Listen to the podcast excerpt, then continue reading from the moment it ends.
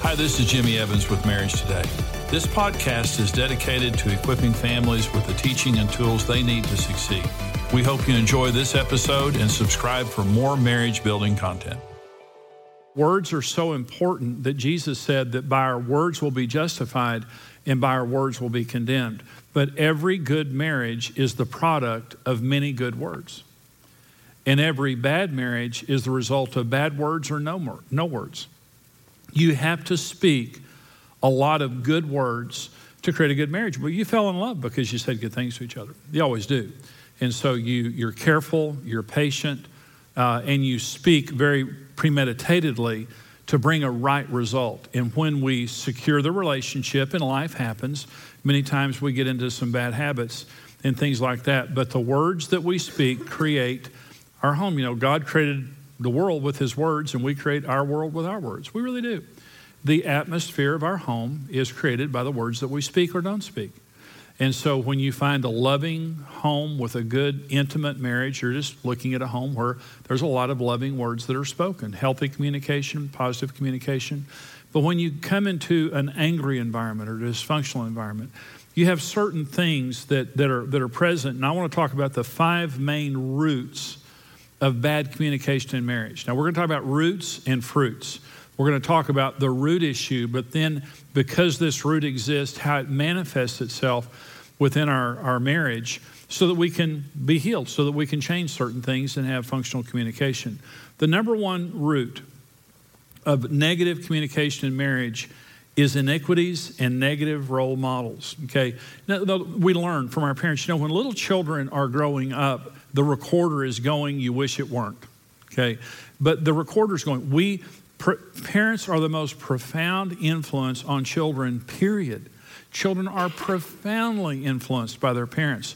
But when you're going through conflict, children are learning to go through conflict.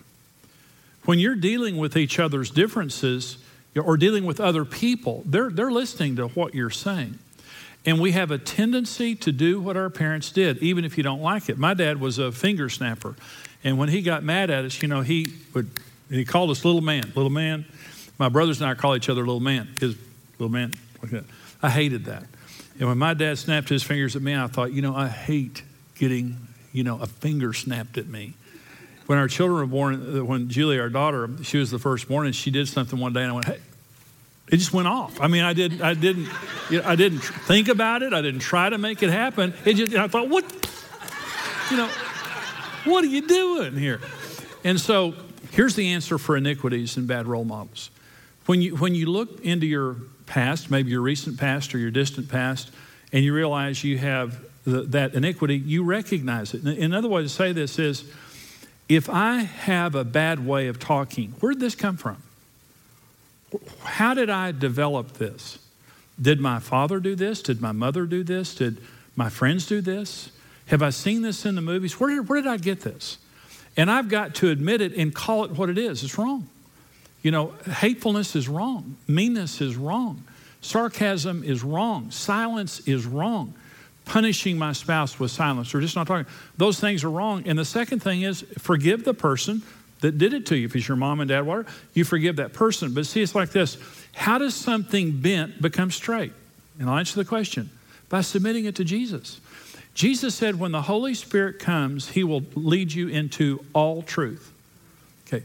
The day that Karen and I almost split up, I woke up that morning and I read John 16, and Jesus said, When the Holy Spirit comes, he will lead you into all truth. I told Karen, Karen stood up to me that night, told me she didn't want me to play golf, began to complain to me. She was righteous about it, but she was standing up to me. I told her to get out of the house. I went in the living room and I sat down and I said this Holy Spirit, teach me how to be a husband. And everything I teach men today is what the Holy Spirit taught me. He can teach you anything. And when you, you don't, I don't know how to talk. I didn't know how to talk. I was terrible, terrible communicator. Holy Spirit, teach me how, how to talk. And here's what happens. See, Jesus isn't bent, Jesus is straight.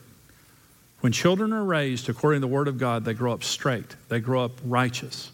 It's only sin that bends us, whether it's societal sin or family sin.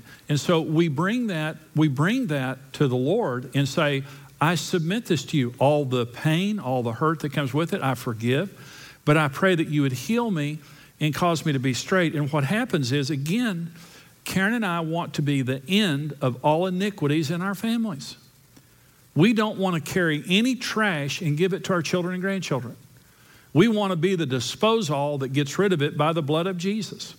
Another root of dysfunctional communication is unforgiveness and unhealed hurts. And there's the old saying that hurt, hurt people hurt people. And it really is true that when you're hurting, a lot of times you have the highest incidence of hurting other people. Now, let me, let me say this there, there are people that I have known in my life that I, I pray that I'm never around again because they have the most damaging mouths of anyone I've ever been around. And I know every time I'm around them, I'm going to get damaged. I'm going to get slimed. Anybody, anybody know somebody like that? You know when they walk up, you're going to get slimed.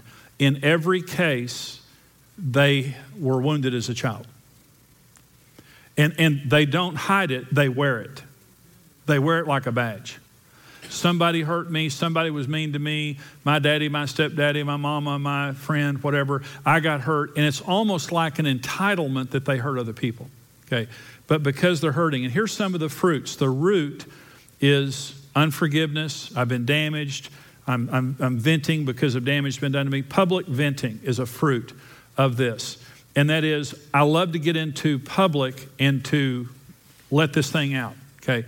It's not a private thing, it's a public thing, and even related to my spouse.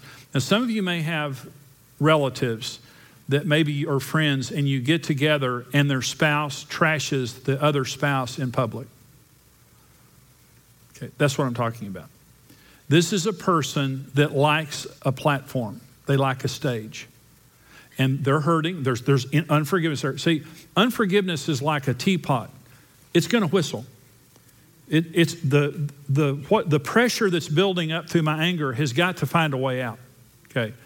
Whether it's self harm or harming somebody else or whatever I say. And so, what this is, is this is a venting of this unforgiveness and of this, this you know, thing that's going on inside of me. And here is the, here's the standard we always honor each other in public. And again, this goes back to maybe your mom does this to your dad, or your dad does this to your mom, or your friends do this, or whatever. If I've got something to say to Karen, I'm going to say it to her in private. But I'm not going to wait till we get in a public place to begin to trash her or anybody else. Another, another fruit now of this root is passive aggressive behavior. Now, here's what passive aggressive behavior is. Uh, uh, you know, again, when we have a problem with someone, we walk up to that person and say, hey, love you, I need to talk, there's something bothering me. That's the functional way to deal with it. Passive aggressive behavior means two things I'm not going to do something for you I know you want me to do, and I'm going to do something I know you don't want me to do. Okay. So I, I know that you have certain needs that you want to have met, I'm not going to meet them. I am passively being aggressive with you. I'm not being aggressive with you in the sense that I'm coming up and saying, you're, you know, you're, you're ugly and your mom dresses you funny. You know, that's, that's aggressive. That's frontal. I'm coming to you and I'm saying, you know, to you something I know you don't want me to say. I'm going to do something I don't know. You, I know you don't want me to eat chips in bed, so I'm going to bring them all to bed. And I'm not going to say a word about it because I just know it annoys you. You know, I'm not going to do something I know you want me to do. I'm going to do something I know you don't want me to do. And what I'm trying to do is get back at you. And again, it's dysfunctional. It's not honest. It's not the right way to behave. And again, it's something that you may have been trained into. Most damage with their mouth, the most abusive with their mouth, it goes back to a wound from their past, okay, that they won't forgive. Well, what's the answer? Forgiveness. You, you have to go back, you, you have to understand, regardless of who hurt you, the person you're married to is going to get the worst of it. Uh, uh, it may be a person dead that wounded you, but you're going to hurt, your, hurt people, hurt people. And so I go back and you say, How do I forgive? Let me tell you how to forgive. First of all, you release that person from your judgment. See, we're not qualified to judge. God says, Vengeance is mine. I will repay, says the Lord. He's, God is the only person who has the qualifications to judge another person.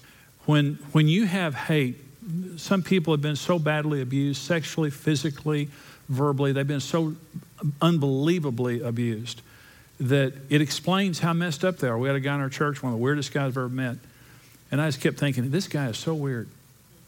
And one day I was talking to him, and I just thought, why, why is he so weird?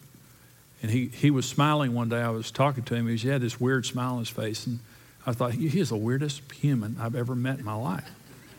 And so we're, we're sitting there talking, and he smiled, who's smiling at me. He said, Pastor Jimmy, I know that, I know you know I have a problem with authority. And I said, yeah. And he was like, most rebellious human I've ever met in my life. And he said, uh, I had 11 stepfathers. I said, What? He said, 11 stepfathers, Pastor Jimmy. And I was abused by several of them very badly. He said, I struggle with trust. We were friends from that moment forward. And an instant before that, I thought, You're the weirdest guy I've ever known. The next instant, I thought, It's amazing how normal he is based on what he's been through. See, what I found out a long time ago, I'm just not qualified to judge other people. And so I've got to give that to the Lord and bless them and bless them. The blessing, I release the judgment to God. And I, there's several sayings I love. Forgiveness doesn't make them right, it just makes me free. And until we let our past die, God won't let our future live. And I, I like that. And when we go back into our past, all of us have been hurt. But we have to come to a place that we stop letting that anger reside within us and hurt other people through us. Maybe our spouse hurt us, maybe it's an ex spouse hurt us, whatever. The fruits of that, though, are all kinds of bad stuff. So we have to get that out. No, another root is insecurity. And our security should be in God. We're all, every person's insecure, I believe. I, I don't think anyone, I don't think there's anyone that doesn't deal with some level of insecurity. When we got married, Karen and I were both insecure, but Karen was outwardly insecure. And the fruits of that, first of all, lack of affection and giving. I couldn't, uh, I could not be verbally affectionate with Karen when we first met, physically either, for that matter. And it was it was mistraining number one, but the other thing it was just insecurity on my part. I have a friend, and the way here's here's the way he talks to his wife. If he says to his wife, "Pass the ketchup," I would say, "Hey, Karen, would you pass the ketchup?" Here's what here's what my friend would say. You most gorgeous human on the planet love of my life, would you please pass me the ketchup? And when I hear him, I'm just thinking, why can't I do that? but he's more secure. That's why. I mean, insecurity causes you to be overly sensitive. It causes you to be dishonest. Not dishonest as in telling lies, but dishonest as in not telling the truth. Because I'm insecure. I'm afraid of what you're going to do if I tell the truth uh, fear motivation, all that type of thing. The answer is putting your security in God. We're all insecure without God. In fact, if you're secure without God, you're deceived. You shouldn't be secure. My security is in God, pursuing God and making my security in Him, rather, my security being in you. The Lord changes everything when we have an active daily relationship with Him. We take our fears and hurts and insecurity to Him and we become secure in God. That's the answer for that. And number four, root is ignorance is just being ignorant ignorant of your spouse ignorant of how to you know resolve conflict and things like that which causes frustration and stress. Karen used to say things to me i didn't understand women. I was completely ignorant concerning women and i didn't understand karen's need for security and i didn't understand that she was a normal woman. And karen used to say things to me and here's what i would say. That's crazy karen this is crazy. And I would get so frustrated with her because I was just ignorant of the opposite sex. I was ignorant of her needs. And out of my ignorance, I would just say things that were so insensitive and so, so wrong. I was in, you know, uh, one of a woman's most important needs is the need for uh, security. And so I didn't know that. I just thought she ought to be just like me. And because she wasn't, she was weird. But I also had a counseling situation where there was a man in there. This is a young man, maybe about 40 years old. And this, this man and woman were in for counseling, and um, they had had a lot of fights, a lot of real severe fights, and uh, because she wouldn't give him sex. And um, so they were in, in my office, and we were talking, and she, she turned and he said, Honey, I need sex. I mean, I'm, I'm being pure, I'm being faithful to you, but I need sex. I don't understand why you won't give it to me. And she looked at him and said, It's because I don't want to have sex with you. I just don't want it. There was no marital problem. There was not a need in, in her that he was not meeting. He was a very attentive husband. But her, her response, not understanding, is one of the most profound needs in a man's life. And meeting each other's needs, we need to understand we almost never have the same need at the same time. If you have the same needs at the same time, you just need to take a picture of it and worship it the rest of your life. okay, is just, you know, is a good marriage is two servants in love. A good marriage is, honey, what do you need? Doesn't matter if I need it. Doesn't matter if I understand it. Honey, what do you need? I'll, I'll meet your needs. But when we're ignorant of the opposite sex, and see what happens is, is a lot of times, you know, the, there's this old saying that marriage is about becoming one. The question is, which one? Is we get married and there's just vie for who, who's going to win and who, whose house it's going to be and which personality is going to, you know, be. It's both. Marriage is a win-win situation. We both get our needs met. But when you're ignorant of the opposite sex and you're ignorant of how God made marriage, it'll cause you to say and do things that are very harmful. And this, this uh, woman, for an example, she's a good woman. She wasn't a bad woman. She didn't mean to hurt her husband. She thought there was something wrong with him because he wanted more sex than she did. She was ignorant of the fact that she married a normal man, and his sexual needs kept drawing him back to her. It's, it's a magnet that God put in men that keeps drawing them back to their wives. God gave men the need for sex and women the gift of sex. It's a wonderful thing. So we need to understand each other and meet each other's needs. And here's the last one is pride. It's, and this is kind of the original sin of marriage, but pride and some of the fruits of pride or blame transfer, not taking responsibility for uh, my problems, dominance. And another one is being unteachable. Teachability always precedes success. Having a teachable spirit, always, what, whatever you're teachable in, is what you're going to be successful at because you're humble. You show me a wealthy person who's been wealthy for very long, and I'll show you someone who has financial advisors all around them. You show me someone who is chronically successful in marriage, I'll show you someone who reads and listens and pursues information. But you show me someone who is chronically unsuccessful in anything, and I'll show you someone with pride and an unteachable spirit. And even in the midst of their failure, they think they know more than others. And humility and teachability always precedes success. And so, what we have to realize is when we're full of pride, that it comes out in all the ways that we just talked about being dominant, being disrespectful, you know, inability to take correction, admit we're wrong, and things like that. And I want to close this, this message just simply by saying the words of my, our mouths are nuclear. This is the way I started. They're nuclear. The, the words that we speak in our marriages are absolutely crucial. And I am the gatekeeper of my mouth. But my mouth, Jesus said, the, called our hearts a tree, okay? And he called our words the fruit of the tree, okay? He said, a good tree produces good fruit, a bad tree produces bad fruit. We have to understand when bad things are coming out of our mouth, that means something's wrong with our hearts. And only I can change that, and I need to change that. Bad words will never bring a good result. And good words will never bring a bad result. Whenever we're speaking, you know, the truth to each other and doing it correctly, it'll, it'll bring the right results in our marriage. And all of us have some level of dysfunction, especially when we first get married.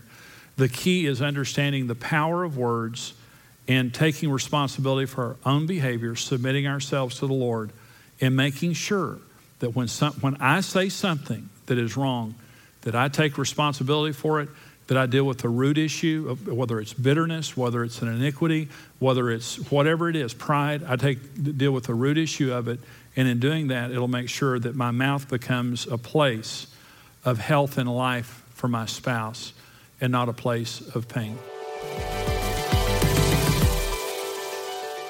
Hey guys, welcome back. We are Dave and Ashley Willis with Marriage Today. So honored that you're joining us right now to watch this. And we're talking about something very important today. And it's how to break the negative cycle of just negativity in your marriage and replace it with, with a culture of forgiveness and grace yes. and encouragement in your marriage, which can be just an absolute life changer in the home. It's so true. I think so many times we can get caught in the trap where we're assuming the worst of our spouse yeah. because we know our spouse so well. And the longer we're married, I think some of us think, well, I'm an expert in who they are. So instead of just assuming the best, I need to kind of hold them accountable. You know, I think we tell ourselves that I'm holding him accountable, I'm holding her accountable. And showing them all their faults when really that's that's completely not what we're supposed to do. We need to assume the best. And I think sometimes we can get caught in the trap of assuming the worst by using terms like you always or you never. And that that just gets us in trouble so many yeah. times because we can be, you know, having an argument and then we throw out that you always do this or you, you never. never do this. And it just completely cuts off the communication. It, it really does. And it puts both people on the defensive because yes. they realize, oh, well, they're keeping score. Mm-hmm. So I've got to keep score too. And we're never really accurate in the scorekeeping game. We always rank ourselves too high. We always rank the spouse too, other spouse too low. And nobody wins. When you keep score in marriage, nobody wins. It has yes. to be this constant flow of grace. You know, marriage isn't 50 50 where you're meeting in the middle divorce is 50-50 because you're splitting everything in half. Marriage has to be 100-100 where both people are given everything they have even in those moments when the other spouse might not be reciprocating, they're saying, you know what, I want to give 100%. I want to be the best husband, the best wife mm-hmm. that I can be. It's so true. And you know, we need to think about the negative thoughts that are going through our mind. And when we start having a negative thought about our spouse, I just want to challenge you when this happens, think about what if he really isn't trying to hurt me? What right. if this was just kind of an accident and he didn't mean it this way or she didn't mean it that way. And when you start to kind of replace those negative thoughts with assuming the best about your spouse and giving them the benefit of the doubt, it completely changes things. And you know, and I know we've gone, we've both gone through this and it's like, I, I just have gotten to the point where I will switch and I'll say, I know, I know Dave loves me. I know he wants the best for me and the best for our marriage. So I'm going to assume the best in this scenario. This doesn't mean you don't address something that bothers you, sure. but it does get you to stop beating your spouse up in your mind. Because if you're beating your spouse up in your mind all day long, and then all of a sudden they come home from work and you get home from work, you're ready to go at them. And so you don't want that to happen. You want to be in a peaceful state where maybe something's bothering you, but you're assuming the best, and that way you can talk about it in a healthy way. Yeah, it's not building up this bitterness inside you. And then even when yeah. you address it, instead of just snapping at him, like, what yes. The world were you thinking? You were being such a, an idiot. Mm-hmm. Instead of, a, nobody's going to win with that kind of conversation. Instead, saying, look, when, when you said this or when you did this, um, I didn't, help, just talk through where you were coming from because I know I know your your motives and intentions are good and I believe right. the best in you but help me understand like where you're coming from because I'm seeing this situation in a different way and if you'll just approach it in a disarming way instead of an accusing way it'll change the tone of the conversation and instead right. of becoming a fight it can actually be a really healthy discussion it can. You know, if you're feeling like your spouse maybe has a tone that's negative towards you, because it's not always the words. Sometimes it's just yeah, the tone, tone, like a sharp tone instead of being like, you're always so mad, you know, say, hey, sweetie, are you okay? Did something happen today? Is there something that we, you know, maybe could talk through that would help you? How can I help you? When we take on that kind of tone with them, it's completely disarming and it really kind of keeps our hearts open to each other instead of them being hardened. Yeah, that's so true. And sometimes it, it's the timing of the not timing, wanting yes. to push the conversation when you see that they're they're really upset, mm-hmm. but taking a step back and just saying, "Hey, you seem upset. Is there anything I can do to help?" Mm-hmm. And then an hour later, when they've cooled off, say, "You know, talk to me. You know, talk me through why you're feeling such tension. What yes. can I do to help? How can we support each other through this?" And if you just remind each other, we're here. We've got each other's back. We're not enemies. We're partners. We're we're best friends, and we're going to face every situation together just reminding yourself of that can make all the difference. It's so true. There's so much more we want to say when it comes to this topic, and we'd like to hear from you. So please join us at marriagetoday.com. We'll see you next time. We hope you've enjoyed today's podcast, and we want to let you know about another marriage podcast with Dave and Ashley Willis called Naked Marriage, where they talk about real and raw marriage topics like sex, communication, openness, and more in a fun, lighthearted atmosphere. Search for Naked Marriage with Dave and Ashley Willis in iTunes and start listening today.